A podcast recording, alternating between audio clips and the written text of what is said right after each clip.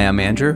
And I'm Spencer, and you're listening to the At a Distance podcast from the Slowdown. Today, we'll be speaking with Dr. Alejandro Junger, a Los Angeles based cardiologist, adrenal fatigue expert, and detoxification specialist. Dr. Junger is the best selling author of Clean and Clean 7 and the founder of Clean, a 21 day detoxification experience. He also developed the Goop vitamin and supplemental protocol, Why Am I So Effing Tired? As Bessel van der Kolk told us on episode two, to befriend your body and be kind to your body is the first order of business. Dr. Junger knows how to help us do this. Let's get him on the line.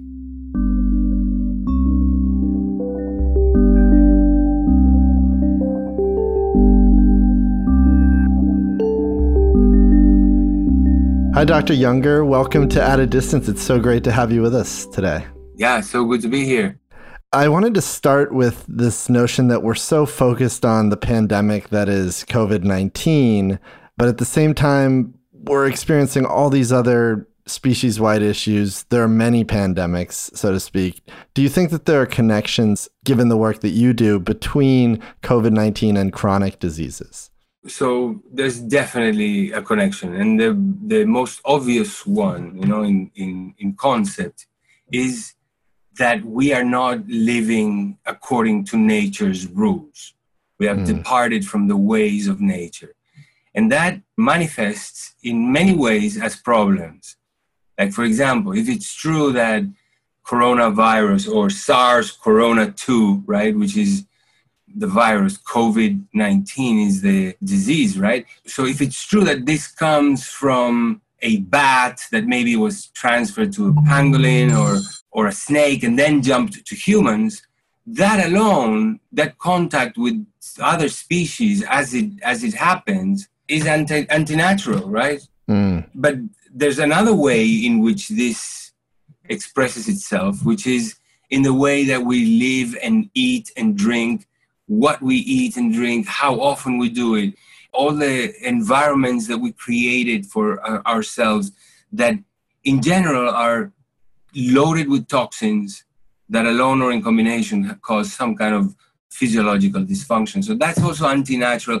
And that in itself lowers the ability of our immune system to fight off infections, right? But it's also triggered part of the immune system, which is the inflammatory system, mm. Is triggered because of the way that we live and also the stress. And there's so many factors that that end up making the immune system focus so much on on so many things that the body is reacting against that when one more comes it just breaks the camel's back connected to this a large problem that's been growing for some time in this country is obesity According to data released by the CDC just a couple months ago, the obesity rate was at 42.4% in 2017 18. How do you think obesity relates to this conversation and beyond that to other health threats like cancer? So obesity is a, is a chronic inflammatory also disease. And just like we've seen in the news, the people that are the worst affected or have the worst manifestations of the infection are the ones with underlying disease, obesity being one of them, right? But what does obesity have in common with the other ones, with heart, chronic heart disease and cancers and autoimmune problems, right? Is that the body is working on adapting and defending itself in such a way that it impairs other functions, mm. the immune system being one of them. Now, specifically related to the toxic planet that we're living in, there's one factor about obesity that nobody is really talking about, which is everybody talks about the calorie intakes and the type of food and the and nutrigenomics and but there's one aspect of it which is that obesity in a way could be seen as a defense an adaptation mechanism that the body puts itself through to buffer the irritation of the toxins that we're exposed to, which 90% of them are lipophilic. They only dissolve in fat. So when we are consuming all these foods and chemicals that we put on our skin and everything that ends up with chemicals in our blood, 90% of which are only dissolvable in fat, the body, in order to buffer that irritation, because the liver cannot keep up with it because of other problems, in order to buffer that irritation, the body generates and retains fat. So obesity, in a way, is a defense mechanism. Mm. So without addressing the overload and backlog of toxic chemicals, it's very difficult and maybe even counterproductive to make somebody just shed fat without really enhancing the detoxification part of the body. Mm. How do you think shifting the obesity curve in a downward direction in this country would impact our healthcare system? You're focusing on obesity, right? But I see obesity as one of the chronic diseases that mm. that shifting would put us in a much better place because we know now that maybe 90% of the people that are infected, nobody knows exact number, but the more we, we test, the more we're going to find out what the percentage of people that are infected have symptoms, but a grand majority don't ever find out that they had the infection. No symptoms whatsoever. So why is it that those people, which are much more mm. than the people that do suffer symptoms, what is happening with them? We know then that the human immune system can deal with this virus, right? What is happening to the ones that are not dealing with the virus? Well, they, we need to take a look and understand a little better. Mm. But it is very safe to assume and to say that the better we address the chronic diseases of the modern world, obesity being one of them, the more of an impact we're going to have on things like a pandemic. Mm. So much has to do with the narrative. I mean, you and others like Frank Lipman have been such a proponent of changing the language about how we think about these things. Diet, you know, these sort of um, words that make people kind of scared of these things. How much do you think the media is playing a role in proliferating these sorts of problems with people's relationship to food? So that's a charged and, and, and important question because the media in this country, especially, plays to either side of, of the political parties. And there's so many other interests other than the safety and well-being of, of our people that I just don't know what to think anymore. I I watch the news a little bit like a horror circus, you know, not really to get my information. But yeah, definitely the media is playing a role, and I think in many ways a negative one. Right. And and what are you doing? What are your efforts in terms of how you think about the language that you talk about your programs and and the way you talk about nutrition to try and shift that so it's not a kind of quick fix, but a more of a lifestyle change? So if you look at what I've been doing, all my Instagram posting, all my social media eh, engagement is about really trying to bring the ball down and get a bigger picture and understand that coronavirus and all the other diseases that we're suffering from are mostly diseases of lifestyle. So I tell people, you want immunity, don't focus so much on hydrochloroquine or or even vitamin C or you know, focus more on what you have in your kitchen because the biggest part of what your immune system depends on is what you eat mm. and what you don't eat right so immunity starts in the kitchen and you cannot supplement or meditate your way out of a bad diet so if you don't start there then you know forget about a, a little more zinc a little less zinc in a body that's completely inflamed for other reasons yeah, it's going to help, but it's not going to have that positive effect that we wish when we're taking all these supplements. Is that well, Corona is not going to you know knock me down. Speaking from experience, I did your 21 day clean program in January, and it was amazing. And the thought of doing it again right now scares me a little bit. And I think others that I've spoken to, basically because right now we want sort of this idea of comfort, right? And there's discomfort in these sort of cleanses. Can you maybe speak to why this might be the right time to be doing a cleanse? So I wouldn't generalize that everybody should be doing a cleanse, right? Right. Yeah, of course not.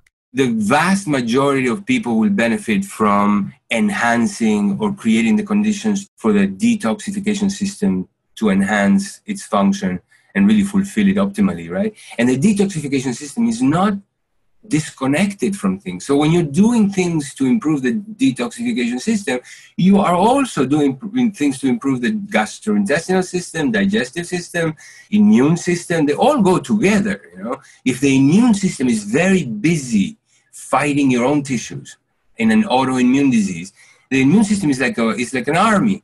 And if all its soldiers are deployed in this battle, there's not going to be enough soldiers to deploy to this other battle. Not only that, all the weapons, all the antioxidants, all the nutrients, all the, the bioflavonoids, all the polyphenols, all the things that we know the immune system needs as weapons and tools and transport, right?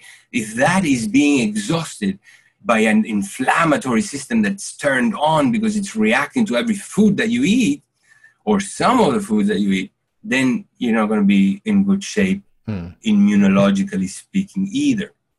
Do you think one of the benefits of this time is that we're actually all forced to be at home and to cook? And um, because of that, do you think it's creating a kind of a new relationship to food? I, I wouldn't generalize either. Some people are at home and they are going to comfort foods and pizza and bagels and ice cream and couching and so i wouldn't say that everybody is doing it but i think a lot of people are and are thinking you know wow this is an opportunity to actually learn some things that will benefit and definitely cooking your own meals and preparing your own meals mm. eating as a family it's a great thing mm. what have you been eating What's been your primary sort of diet during this time at home? Even though I know and I teach about these things and I know what's good for everybody, I myself am guilty of not following 100% what I know is good for me, right? Especially when I was going through certain changes in my life that were a little stressful and I had kind of dropped the ball a few years ago after an accident that I had, and I ended up in a wheelchair for months mm. and um, couldn't exercise anymore. And then I, I just gave up, and I was like, you know, it was funny because my friends would say, "Well, you you teach people to to eat in a certain way, but you're not doing it now." and in January, even before the the pandemic arrived, I decided I had enough. I want to go back to to my good habits. Mm. So I started really applying one of the main principles that I apply, which is eat real foods, not mm. food like products, not edible stuff. You know, if it's a plant, I eat it. If it's made in a plant, I don't eat it. So nothing in a box, in a can, in a jar, in a tube, in a, mm. and that leaves me with all the plants. And what I do is I try to buy and eat the rainbow. So every different species of plant, the more variability of species and the more variability of color, the more variability of of phytonutrients, and the more chances that first your gut flora will thrive because the gut flora thrives on variability and fiber, which is mostly plants. And the second thing is that once those nutrients, once those polyphenols and bioflavonoids, they go in your blood, they actually are not only building blocks to make you or parts of different processes and, and chemical reactions in your body, they are actually also information. And they will inform your genetic, what we used to call dark matter, you know, which is 95% of your, of your genetic. We, didn't know what they were for because we couldn't mm. find the connection between certain genes and a protein or a function, right? Now we know that that's where all the regulation and, and modulation happens and the things that modulate which genes express themselves and which ones not and at what intensity mm. are actually the foods that you eat and the nutrients that you eat so it's really important and this is the whole basis of the new science of epigenetics mm. how do you feel since january since you made that change oh fantastic fantastic i feel uh, like my old self from the perspective of the foods that you were talking about that you avoid. I mean, we we have such a massive industrialized food system here in the United States, but really worldwide. And a lot of the problems to it are kind of coming to light right now. We're seeing that with with meat shortages and how food is processed and produced. What can we learn from this? What can we learn in terms of how we think about our food systems? In a way, it's kind of uh, ironic, right? Because if you say well, how would you have nature teach us about the excesses that we're living and the waste that we're throwing away in terms of food, mm-hmm. create a pandemic and, and, and, keep everybody at home and close all the businesses. I mean, of course, it's tragic from a social, economic point of view, but but it's also a great opportunity for humanity to wake up and hopefully not go back full force like the politicians are saying, but go back with a smarter outtake, right? Unfortunately, that's not guaranteed. Mm. Do you think this moment provides an opportunity to think in ways to rebuild when we come out of this that serve all society? Like, should the government be stepping in with more long view solutions to healthcare that involve functional medicine? And do you think it ultimately makes economic sense for them? You know, uh, have you read Mark Hyman's latest book, Food Fix? No he really goes into the politics and the and the regulations and the legislation of what could be done. That's not my strength. Yeah, I'm not suggesting that you know the path out of it, but in terms of a society that could serve its people better, shouldn't functional medicine be rising up more and more? This is the mission in, of my life, you know, to bring more awareness of functional medicine, but not only functional medicine. I consider myself an open minded doctor, right? I think that me- all medicines are medicine, not this one is medicine and this one is alternative medicine, right? Medicine is is what we do to help people transition from from dysfunction to function, from disease and well-being, right? So I don't lock myself into Western medicine, functional mm. medicine everything has incredible tools. Now, the way, the framework of thinking of functional medicine happens to be really helpful mm. to get to the root cause of problems as opposed to silencing symptoms, which is what modern medicine is really good at, which is really useful during acute problems, but not so useful during chronic problems. Mm. 90% of the problems that we are suffering as, as a species are chronic problems and cutting pieces of the body and silencing symptoms with medications, sometimes necessary, but um, not the best solution. That's when mm. functional medicine, Ayurvedic medicine, Chinese medicine, naturopathic medicine, chiropractic medicine, all these other modalities come in and they all offer incredible tools. And that's what I see my mission as to find tools in not only East and West, but also in ancient and modern. Mm. Yeah, we've lost a lot. I mean, in, in other sectors outside of health, there's so much that's been lost in modern society, and health has certainly seen that. One of the last things we wanted to ask you about was what you think the lasting effects may be from this sort of collective trauma. Do you worry that there will be kind of emotional impacts from this period? And will people feel that in their health? Of course. When you're a father, and I'm a father of three, even things that wouldn't concern you before the kids concern me now. So from a social instability of a recession or a depression to physical suffering and sequela of, of the people that survive and their families and the families of the ones that died. And I mean, it's a disaster. And I, I do worry about what kind of way of functioning the planet is going to find. And I hope it's one that you know, that allows our children to thrive, right? Mm. That's when I worry, when I think of what we're creating for our kids. What's your greatest hope as we emerge out of this pandemic, this quarantine? You know, just like when the when the the caterpillar before it turns into a butterfly it goes into a cocoon and if you look inside you would see just everything is melted you know it's like disaster and chaos right? But then something emerges which is greater than or or higher experience you know of living. The butterfly can fly and and so i hope that the mess that we're living now is kind of like the metamorphosis of humanity in its cocoon and something greater will emerge. And I'm doing whatever I can for that. Yeah, it starts in the gut. It starts in the gut. If you're talking about the body, it starts in your home. if you're talking about the nuclear family and how you're present for your kids and, and what you feed them, and you know, so I'm doing my part. well, thank you so much for joining us today. It was great to have you on and speak with you. Yes, thank you guys.